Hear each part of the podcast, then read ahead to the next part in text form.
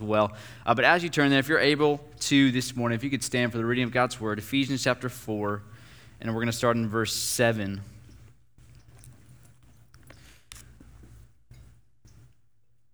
Okay, verse 7. But grace was given to each one of us according to the measure of Christ's gift. Therefore it says, When he ascended on high, he led a host of captives, and he gave gifts to men. In saying he ascended, what does it mean but that he had also descended into the lower regions, the earth? He who descended is the one who also ascended far above all the heavens, that he might fill all things.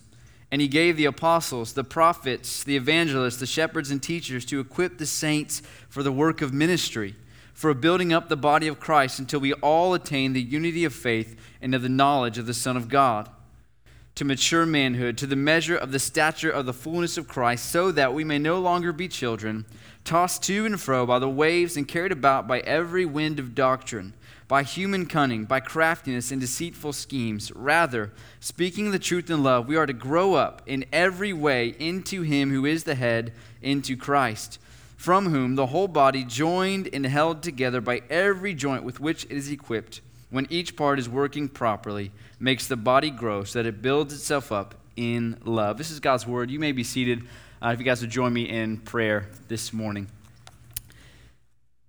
Father, thank you for your word and just this opportunity right now to, to just to hear your word preached. And God, I pray that we, uh, by the power of your Holy Spirit, would have ears to hear this morning. God, teach us, equip us, um, enable us to, to see you clearly, to see the gospel, to believe, to have faith in you and what you've done. And God, to be bold and passionate, not only worshipers of you, but lovers of people.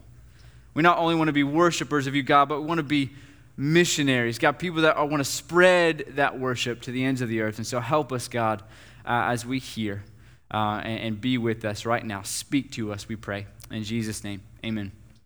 Amen.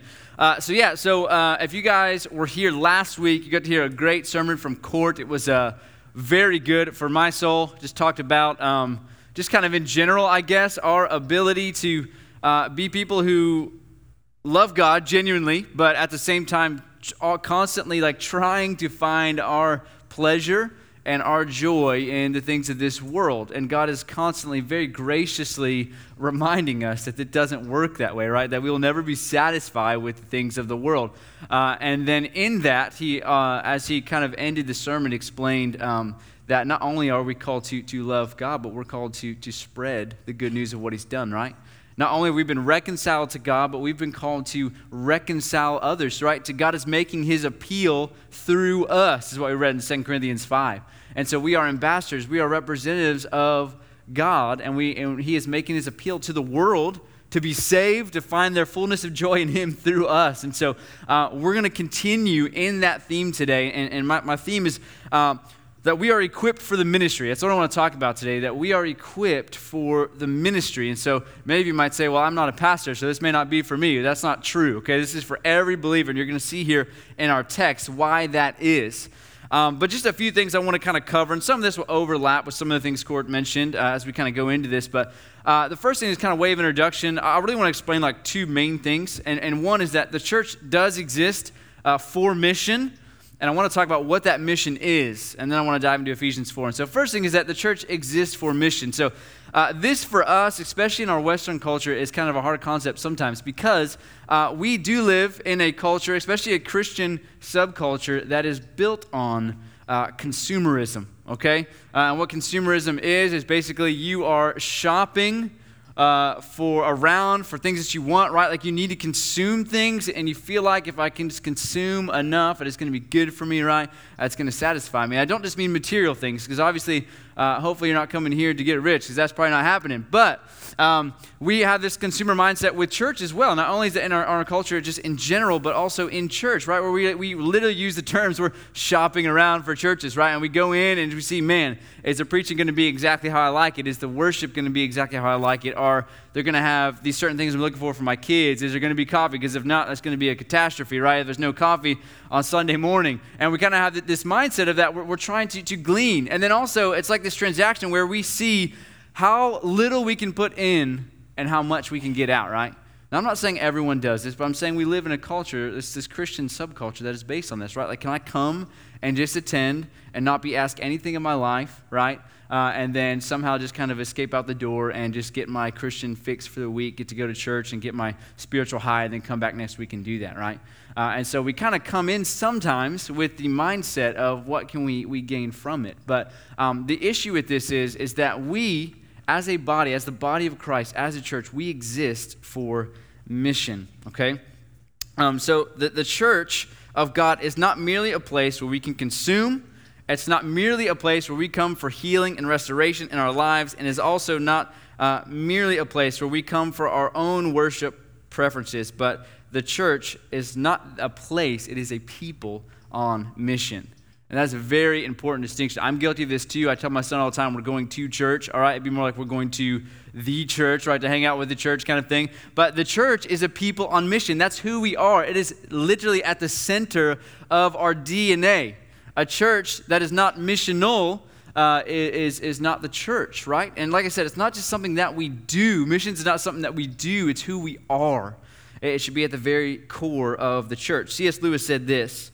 Uh, he said, In the same way, the church exists for nothing else but to draw men into Christ and to make them little Christ, is what Christian means. If they are not doing that, all the cathedrals, clergy, missions, sermons, even the Bible itself are simply a waste of time. God became man for no other purpose. Now, before you call him a heretic, I know there's things at stake here like the glory of God. You just say the Bible is a waste of time would be uh, bad. But the heart of what C.S. Lewis is getting at is all the things that we do as a church, all the programs that we run, all the things that we get involved in, all the things that we love, which can be very good things. If mission is not at the center of it, it is a waste of time because mission is at the center of God's heart, right? Or maybe to define it a little better, because we're not just wanting to be on mission and to reach people for the sake of being on mission. Uh, but as John Piper would say, he wrote a book called Let the Nations Be Glad. It's a great resource I'd recommend. Uh, and he basically said that missions exist because worship doesn't, right? And so the, the end goal is that God will be worshiped. God's purpose from creation to at the end when he restores all things back to the way it was and we enter into the new heavens and new earth for eternity. God's purpose has always been and will always be right um, to display his glory and to be worshiped and so, missions is us jumping on that train, right? Jumping on God's purpose, jumping into what God has been doing since the beginning of time, right? As we know it. Um, and and it's, it's fulfilling that purpose, right? It's creating, even though God's doing the creating, right? It's creating worshipers for Him and us continually growing in our worship for Him, growing in our awe for Him. And so, uh, this is what God's always been doing. Uh, there's a quote. Um, Greg Gilbert and Kevin DeYoung wrote a book about mission. I have not read the book personally, but I've read blogs on the book, and I got this quote that I thought was really good explanation of kind of uh, maybe defining this a little better for us. Here's what it says The church acts as a sort of embassy for the government of the king. It is an outpost of the kingdom of God surrounded by the kingdom of darkness. And just as the embassy of a nation is meant, at least in part, to showcase the life of that nation, to the surrounding people, so the church is meant to manifest the life of the kingdom of God to the world around it. And so I love that. You know, Corey and I were talking about this sermon uh, earlier this week, and we talked about that word outpost. And it's cool because, you know, an outpost uh, or an embassy, right, is kind of like a representation in a country. The outpost has more of like a, a kind of military word, right? Like it's an outpost uh, for the conquest that is happening, right? And so, just as Court talked about last week, us being ambassadors, we're representing the king, okay? And so you get this mindset that we exist here on earth, kind of in a war, right? And the war is not to destroy uh, people, but the war is to destroy the darkness, right? And to create worshipers of God that the light may win because the light casts out darkness, right? That's why Paul uses the imagery of us as being good soldiers, right? Like in 2 Timothy, for instance, he says that no uh, good soldier gets entangled in civilian pursuits, right? Because his aim is to please the one who enlists him. And so, my, my point in all this is that we, we do have an aim here, we have purpose. And this is important because um, I, I think a lot of us, we desire purpose, right? Uh, if we don't have purpose, we don't feel like what we're doing is meaningful, that just feels like such a waste of time. Uh, some people kind of like that, right? I just rather have no purpose. I just coast by, no responsibility, right? Uh, but majority of us will probably say we want to be meaningful, right? Like we want our life to have purpose. We want what we're doing in life to be meaningful. And so this is a great way to gauge that because this is what we were created to do, right? To join in the worship of the king and to bring others into joining the worship of the king. And so, mission brings us purpose in every single thing that we do. That doesn't mean we all have to get up and move to a foreign country, um, though some may do that, but it does mean that wherever we're at, whatever we're doing, we are missionaries first, right? Um, that's important to our identity and what we're doing. Um, but not only that, we also got to talk about what the, what the mission is a, a, little more clearly. Like, how does this work out? And, and I want to turn just to Matthew 28 for just, just one moment. Uh, this is the Great Commission. Um, and it says this in verse 18 And Jesus came and said to them, All authority in heaven and on earth has been given to me. Go therefore and make disciples of all nations, baptizing them in the name of the Father and of the Son and of the Holy Spirit, teaching them to observe all that I have commanded you and behold, I am with you always to the end of the age. And so I think Jesus gives a pretty clear picture of what the mission is here, okay? Uh, it's like a twofold thing. You can't have one without the other. We are one called to uh, bring people into the kingdom of God. Okay, so making disciples, creating disciples there. People are being brought from death to life, right? From uh, non believer to believer, brought into the kingdom of God, believing in Jesus Christ. That's why it says, uh, baptizing in the name of the Father, Son, the Holy Spirit. You're baptized when you believe. Uh, and then also, um, teach, says, teaching them to observe all that I have commanded you, right? So teaching them obedience. So there's also this making of the disciple and this maturing as we kind of, oh, the making would be both being created into a disciple and maturing. But so there's this growth in the body of Christ, and there's just becoming a part of the body of Christ. And that's what we'll kind of see in our text in Ephesians 4. But you can't have one without the other. You can't say, okay, here's our mission. We're going to go and we're just going to preach the gospel and get many people to believe, and then we're not going to do anything with them. We're just going to leave them exactly where they were. It's going to be no training, no learning about Jesus, no learning how to observe what he's commanded. And that is a very one sided, bad missional strategy, right? Because then you get a lot of immature believers who have no idea what to do. And then you got the opposite where you could say, you know what, we're not going to go and try to get people in. We're just going to stick with our small little group here, just our home group. We're not ever going to outreach, right? We're just going to grow so we can be these awesome giants in the faith. But that is also very one sided because you may think that you're growing, right? But then, but obviously you're not reaching out, which is a part of our growth. It's part of what God has designed uh, for His body, and so it is both and. Uh, and so now, transitioning to our text, not only is it both things but according to this passage and others, it is also very important that we are equipped for this. And that's kind of what I want to talk about today is being equipped for ministry, okay? And I'm not talking about necessarily in a seminary or anything like that, but God has designed the body of Christ to be a place where we are equipped, where we are trained, right? Like just like you know, we use the military analogy, just like we wouldn't just take a bunch of people that were accountants and say, go and defend our country, right, without any training. First, we would take those accounts and we would teach them how to hold a gun and how to do certain things, right? I know we're in Texas and everyone knows how to hold a gun, okay? But uh, outside of the, this state, you know, there's people that don't know how to hold guns. It's a true story, okay? So we would train them, right? We would train them in the art of strategy and military and then send uh, them out. And so for us, it doesn't mean we have to be like, wait till we're like we're fully trained and then we can go. But it does mean that we should be being equipped, right? Being equipped for the work of ministry. Everyone is called to ministry. Everyone is called to make disciples, to, to reach uh, a world that is dying. Uh, but we also got to be equipped for that. And I hope that's encouraging because uh, I feel like if I was just on my own to do it, that I would have no idea what to do. But being equipped by the body of Christ is such an awesome thing because it gives me uh, some confidence. Obviously, our confidence is always in the Lord, but it's good to be equipped. And so I just got three questions I want to ask in this text, Ephesians 4, and we're just going to kind of go roll through it and look at these uh, three questions here. So, um, the first question is how are we equipped for ministry? Okay, or you could word it another way. Who, who does the equipping? What does this look like for us? Um, so let's look to Ephesians 4, um, starting in, uh, let's just read verse 11 and 12. Um, actually, let's read, yes, 11 and 12 is fine. Let's read 11 and 12. Uh, and he gave the apostles, the prophets, the evangelists, the shepherds, and teachers to equip the saints for the work of ministry, for building up the body of Christ. Um, so, my, my, my, first thing under this is, is how are we equipped, or by whom are we equipped? It's the leaders of the church, okay? Now, I know the American inside of you just twinged a little bit, but let me kind of just break this out what this means, okay? And so, uh, God has put leaders in place in the church to equip us for the work of ministry. That word saint is everyone that believes in, in Christ. It's not like a special elite of Christian. And so the leaders of the church have been given. Now, if you got nervous if I was about to go into the fivefold ministry scheme here, I'm not going to do that. I know there'll be a bunch of things here uh, theologically that uh, we're just not going to get into today. Uh, but what I want to say is that God has gifted leaders, and then He has gifted them to the church to be equipped for the mission of God.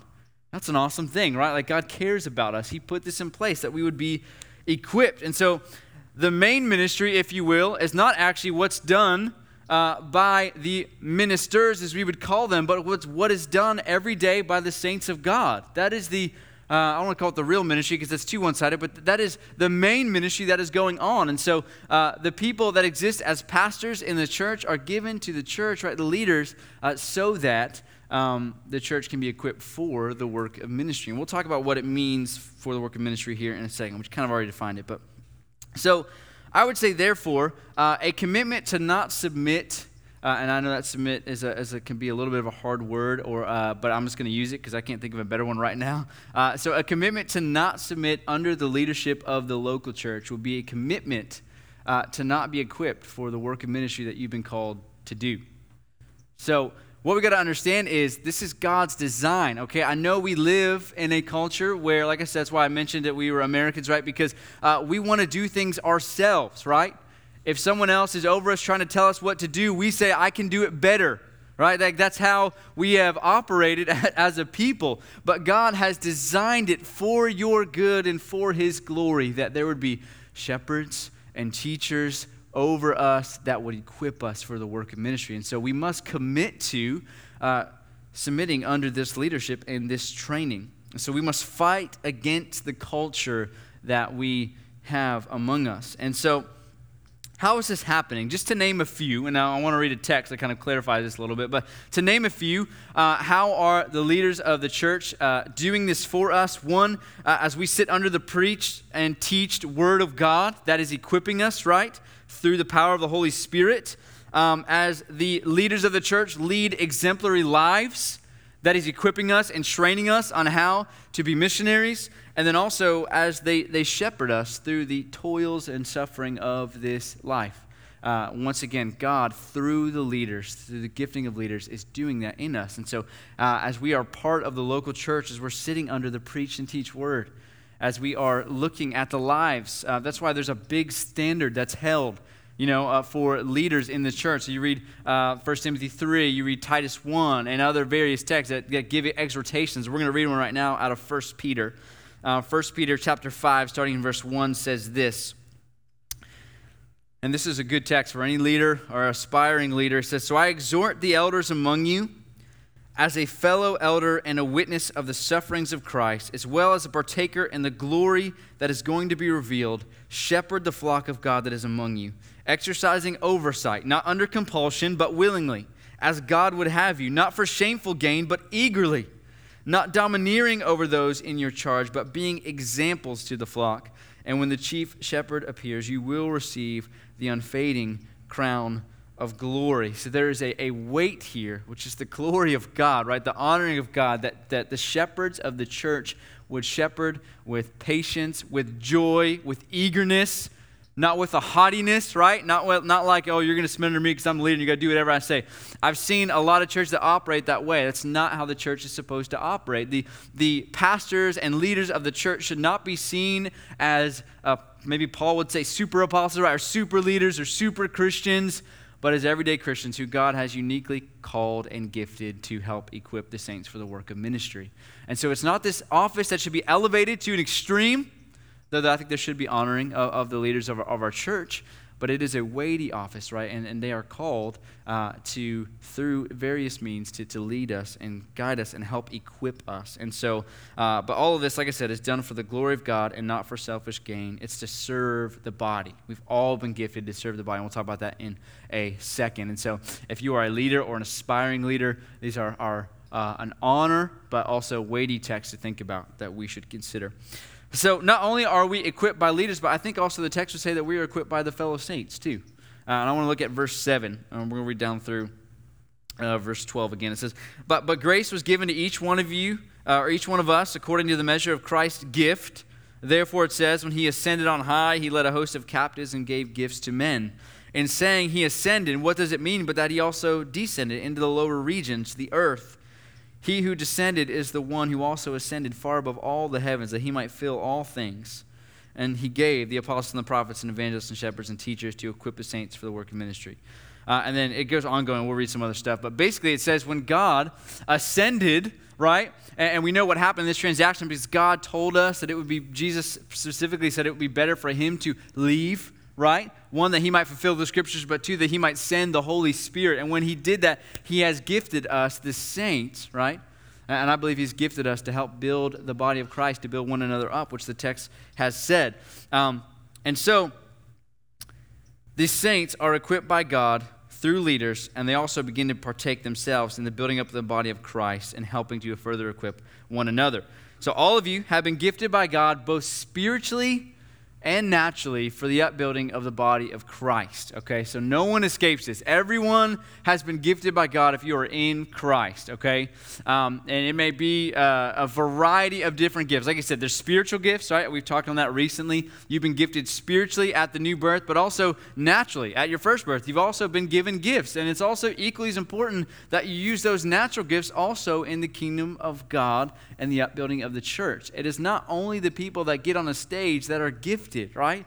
Every single saint has gifts given by God, the resurrected King, when he ascended, and we get to joyfully use those for the upbuilding and equipping of the body for mission. This is why it's so important that we engage in the life of the church, right? That we engage in our home groups, that we don't just come in here and check out, that we don't just come in here to consume as Court said last week, it is so important that you come in and realize that you have something to offer here, right? And for you to not offer that, that would be a selfish thing and that would be harmful, a harmful thing. And I know you might say, well, I don't really have many, many gifts at all. I can't think of anything I would be gifted. I would encourage you to pray about that and, and to talk to people um, because you are gifted by God. It's a promise in Scripture.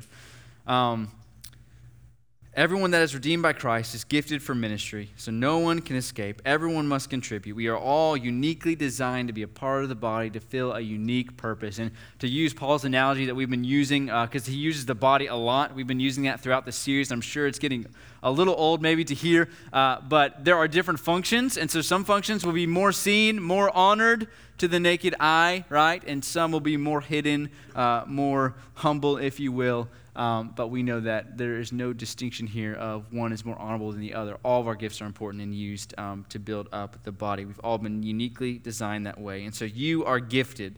Um, let's look at 1 Peter again, but chapter 4. This is what it says to the saints. As each has received a gift, use it to serve one another as good stewards of God's varied grace. Whoever speaks as one who speaks oracles of God, whoever serves as one who serves by the strength that God supplies, in order that in everything God may be glorified through Jesus Christ. To him belong glory and dominion forever and ever. Amen. And so I love this because, uh, one, uh, this text reminds me of two things.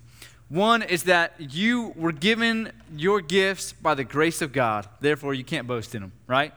So you don't have giftings because you're awesome. It wasn't that God looked at you and said, Man, that guy's going to be used, or that gal is going to be awesome. I'm going to use her in this capacity. No, God just gave varied gifts because he is loving, right? He wanted to do that to, and designed it that way. And so all of our giftings that we have, whether honored because it's seen by all, or whether not honored because it's seen by none, all of it is but grace. And so we should never feel um, like we, you know, we should never feel good about ourselves in that sense. It's all by God's grace. It's nothing we earn. But also, um, not only ha- have you been given gifts by the grace of God, but it is for serving one another. It's for one another.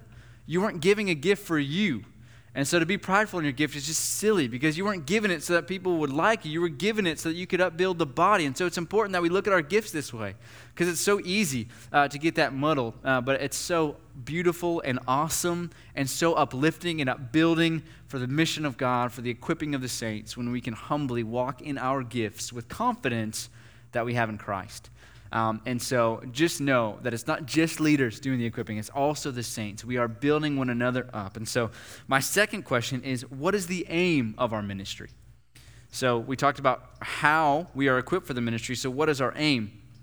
Um, and continuing on, and, and I, I, know I've already read this, but just want to do it for the sake of, uh, we're going to read 12 to the end. It says, To equip the saints for the work of ministry, for building up the body of Christ, until we all attain to the unity of faith and the knowledge of the Son of God, to mature manhood to the measure of the stature of the fullness of Christ, so that we may no longer be children tossed to and fro by the waves and carried about by every wind of doctrine, by human cunning, by craftiness and deceitful schemes, but rather speaking the truth in love, we are to grow up in every way into Him who is the head, into Christ, from whom the whole body, joined and held together by every joint with which it is equipped, when each part is working properly, makes the body grow so that it builds itself up in love. And so, my short answer would be um, the aim of our ministry is the upbuilding of the body of Christ. And like I explained earlier, that really is twofold, right? I believe that's adding members to the body and then also uh, maturing the body. And, and so there's a few things that happen here, okay? So, our aim is to upbuild the body of Christ. So, what does that mean to be built up? We're going to reference this. And when I name these things, I, I want it just to be important. I know I'm reiterating this a lot, but these aren't to dos here. When we look at the unity of faith and of the knowledge of Jesus Christ and maturity of Christ likeness, we're not saying these are to dos that you better write down your to do list and go do, okay? These are things that the Spirit works in us as we equip and upbuild one another. These are fruits of the Holy Spirit, if you will. These aren't something we produce by a task list. And it's also important to remember that um, these are not just individual things that we're shooting for, but these are corporate things. The body of Christ, the local church that we're a part of, it's a corporate thing that we are aiming for uh, the building of the body of Christ. It's not just individual things. Um, so here, I just can sum them up in three. One is unity. Uh, it said that basically uh, that we're building up the body of Christ, that we may attain unity in faith and in the knowledge of Jesus Christ. And so, in what we believe, okay, and, and what we hold fast to and what we hold tightly to, and in our faith with the Lord Jesus Christ, we are unified in that. And as new members are brought on, they are unified in that as well with us. So it brings unity, okay? When there is a church that is very divisive and uncoordinated, if you will, and there's no unity there, it's probably because the, the church is not being built up. The body of Christ is not being built up. This brings unity among us. Now, that doesn't mean every single nuanced theology we will agree upon, or every single way of ministry and how we do church we will agree upon, but it does mean that there is a core that keeps us in brotherly love, right? Um, tightly knit together, on mission together, for the glory of God together. That is important to have. Amen. It's beautiful. Not only that, but maturity or Christ likeness, okay? Uh, to be like Christ should be the aim of our life. I love Paul when he's writing to the church in Galatians in 4, uh, chapter 4, 19. He says that, he says, I am in the anguish of childbirth until Christ is formed in you. Okay, I'm sure Paul didn't really know what that felt like. If you have given birth, you do know what that feels like. If you had an epidural, you probably halfly know what that feels like. I'm just kidding. But you get it. It's an anguish, right? Paul said, I am in anguish, the anguish of childbirth that Christ might be formed in you. He was passionate about this, right? As Brendan read earlier about like uh, all, right, being lost for the sake of knowing Christ Jesus. We want to be like him. We want to be found like him. We want to be formed into his image. This is our desire. We don't want to live like we have lived, right? We want to um, be free from our sin and to be like our precious Savior. And though we know for sure that will not happen in this life, we know He's going to make us like Him in the twinkling of an eye, as the Bible says, right? In a moment. And so we're excited for that day, but we long uh, as close as we can to be like Christ now, right? We want to be like him. And this is a sign that the body of Christ is being built up. And we begin to look like Jesus. We begin to walk like Jesus walked. We begin to serve like Jesus served. We begin to love like Jesus loved. And we desire this should be the aim of our lives that we would look like him. Man, it's an honor. And we should encourage one another to that end, not just pick and point out all the ways you don't look like him, but encourage and spur one another on to look like Christ. It's so important. So that's another sign or another thing that's going on here as we build up the body of Christ. And then the last one is protection uh, from deceitful doctrine and schemes of the world and Satan. That was kind of long, but uh, it says basically there that, that we wouldn't be tossed to and fro by every wind and wave of doctrine and the schemes of, of the craftiness of the world. Basically, that we wouldn't be deceived.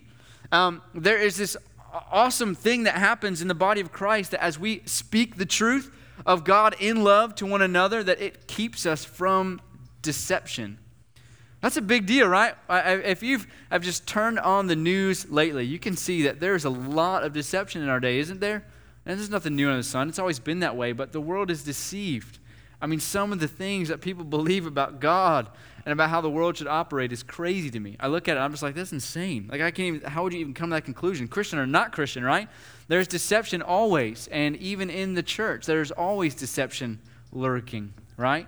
In 1 Peter 5, as you continue a little bit, it talks about, right? Satan is prowling around like a roaring lion, seeking people to devour, right? And so there's constant uh, uh, battle and affront to the church of God, the body of Christ. And as we dwell in unity, as we seek one another's maturity, and as we're becoming more like Christ, we are protected from, as we speak the truth in love to one another, uh, from deceitful doctrine and schemes of the enemy and of the world. And that is important. Um, so rather than being deceived, we are enlightened by the truth, and that's God's grace there. It's uh, the upbuilding of the, the body. Um, so, in doing this, to kind of end this little portion here, in doing all of these things, we are to grow up in every way into Christ, who is the head. So, like I said, it's our ultimate goal. That's what we're going for. Um, so now I want to give just a little bit of practical application before I move on to my last point. Um, just a few things, and I've kind of already said these things, but just to make it clear, there's a few things I would just like to really push practically, okay? Because, um, you know, we're obviously talking about how this works together in the church, but I don't want to leave you just hanging without any handles.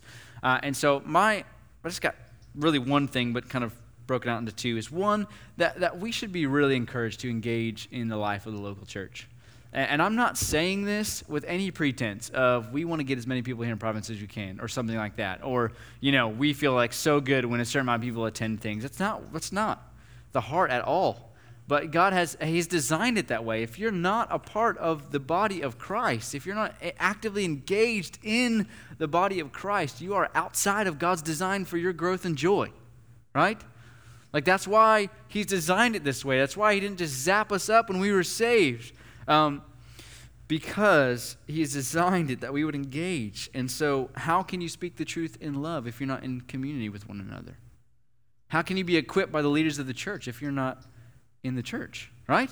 It's just practical application that we, we should do this. We want we long to be uh, equipped, right? We want to fulfill the mission of God. We want to have joy. We want to be purposeful in what we do, and we cannot do that outside of the body.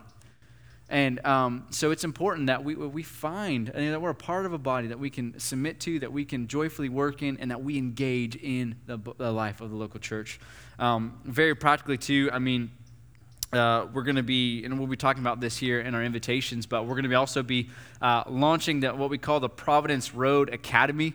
Uh, and this is basically the discipleship training program. We're just kind of rebranding it a little bit, kind of pumping it up. And so uh, this is something that um, would be so awesome for further equipping. It's nothing crazy that we do in there. It's not a commitment to you know, uh, full time school or anything like that. It's just us getting together and talking about these things, like, like how we can better engage our city and be equipped for the work of God, for the mission of God, and having just interactive dialogue and talk and teaching on that in the Bible. And so um, that's another way. You know, you're feeling like, man, I feel totally unequipped to do anything for God. This is a great opportunity. You have opportunities in front of you. And so it's important that we, we, we live in those opportunities and we, we take advantage of them so we could grow. But I want to talk about. Uh, what is the power of our ministry? This is important because we talked about how we're equipped, we talked about what the ministry was, but what is the power behind what we're doing? What is the source of what we're doing? Um, and I would say simply that the power of our ministry is Christ in his resurrection. It's not our gifting and abilities. It's not our persuasiveness, right? Though we do persuade men, it is the, uh, it is the power of Christ Jesus in the gospel. That's why I love he talks about the ascension of Christ here, right? It says that he he who is the one that descended to the low parts of the earth is also he who ascended, right, into the heavens and so that he might fulfill all things. So all things that were prophesied for him, and I think also that means sending his spirit to fill the body of Christ that we may see the mission of God uh, completed. Um, I love this. So it is so important that we understand that the resurrection power of Jesus Christ is the very power of our speaking the gospel. That's why the gospel is the power of God unto salvation. That's why we have confidence and boldness in proclaiming the gospel. So, this Jesus, who though God, descended down to earth and took on the form of man, lived the perfect life that you and I could never live, loved the world with perfect love, died in our place, was buried in the ground, and then rose from the grave with the victory of sin and death in his hand, he ascended into heaven. He took his place at the right hand of the throne of God, and he won our eternal security and filled all things in himself. This is our power. This is our motivation. This is what we proclaim. This is why we preach the gospel. This is why we long for the body of Christ to be fulfilled. It's in him, right? It's in his resurrection. So, um, as we kind of. Uh, turn to communion, I just want to remind us that um, when we talk about the mission of God, we talk about fulfilling this mission, being equipped for a mission, and we talk about the power of what we do. It's important that we're reminded that um, we are not going to be perfect missionaries, right? As a church, we're not going to be perfect. Jesus is the perfect missionary, right? He's the one that came and won us, right? Like we look at his example, he was the perfect missionary. He's the one that loved perfectly. He's the one that proclaimed the gospel perfectly. He's the one that lived the gospel perfectly. He was the one that uh, was Christ like because obviously he's Christ, right? And so he is the perfect fulfillment of, uh, uh, of what we are longing for. And so my, my prayer for us is that we would just be, kind of in the same vein of last week, just so encouraged in the gospel of God so encouraged in what Jesus has won for us. Um, and that this would get us excited about being equipped and growing in grace and reaching the world and inviting others into what Christ has invited us into. It's so important, right? Like, that's why we long to share with others the gospel of God because we want them to share in the worship and the joy and the glory that we have in the gospel of Jesus Christ.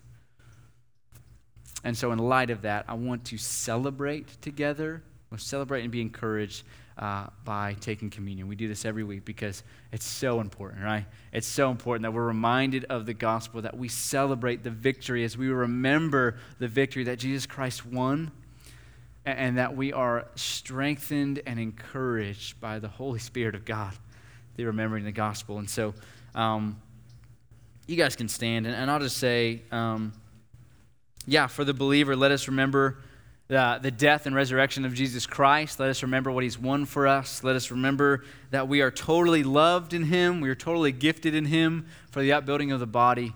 Uh, and we rejoice in that. We are honored in that. We know it is not our gain, it is not our own doing. And so um, let's remember the gospel. Let's remember what he's done for us. And for the non believer, like we say every week, we just ask you not to partake. We ask you instead to consider Christ. Consider Christ. Consider his free offer of grace and salvation and joy to you this morning. Um, because for you right now, this would just be some awesome bread and juice. It would not be uh, anything meaningful. And so um, we just ask that you, you do that. There's also going to be prayer volunteers on the sides of the sanctuary that it would be awesome for you to make use of and, and to go pray with them. Uh, we'll also have a prayer of belief on the screen. Uh, we think this in no way saves anyone, but is a, a, we think, a helpful guide as you're kind of working through what's going on in your heart that you could pray along or, or even just be um, spurred on to ask questions to maybe a prayer partner or something like that. And so, um, but let's turn to the text together in 1 Corinthians 11. For I received from the Lord what I also delivered to you that the Lord Jesus, on the night when he was betrayed, took bread, and when he had given thanks, he broke it and said, This is my body, which is for you. Do this in remembrance of me. In the same way, also, he took the cup after supper, saying, This cup is the new covenant in my blood. Do this as often as you drink it in remembrance of me. For as often as you eat this bread and drink the cup, you proclaim the Lord's death until he comes. Um, so, yeah, I just want to pray for us, and then we'll take. Um, we also do have a, a gluten free option up here for those who need it. So, if you guys would just join me uh, in prayer. Father, thank you so much. Uh, that we have a reason to celebrate. God, we have absolute confidence right now because you have won that confidence for us by dying in our place and by um, rising again from the dead. God, you have won our eternal uh, hope, our eternal victory, our eternal joy. And God, now as your body, you are calling us. You have gifted us and you have called us to equip one another for the work of ministry, to submit under the leadership of the church, that we may, God, um, be faithful missionaries. God, that we may reach the world with this gospel. And God, let that be the desire of Providence Community Church. We say it every week, God. We want to make the gospel of Jesus Christ unignorable in our city. So, God, remind us right now of that gospel. Remind us that we have a reason to worship passionately. We have a reason to sing for joy as we're commanded to do in your word. We have a reason to have confidence and to walk out of here with a smile no matter what is going on in our lives. And so, God, open our eyes, we pray. In Jesus' name, amen. Providence, you can come and take.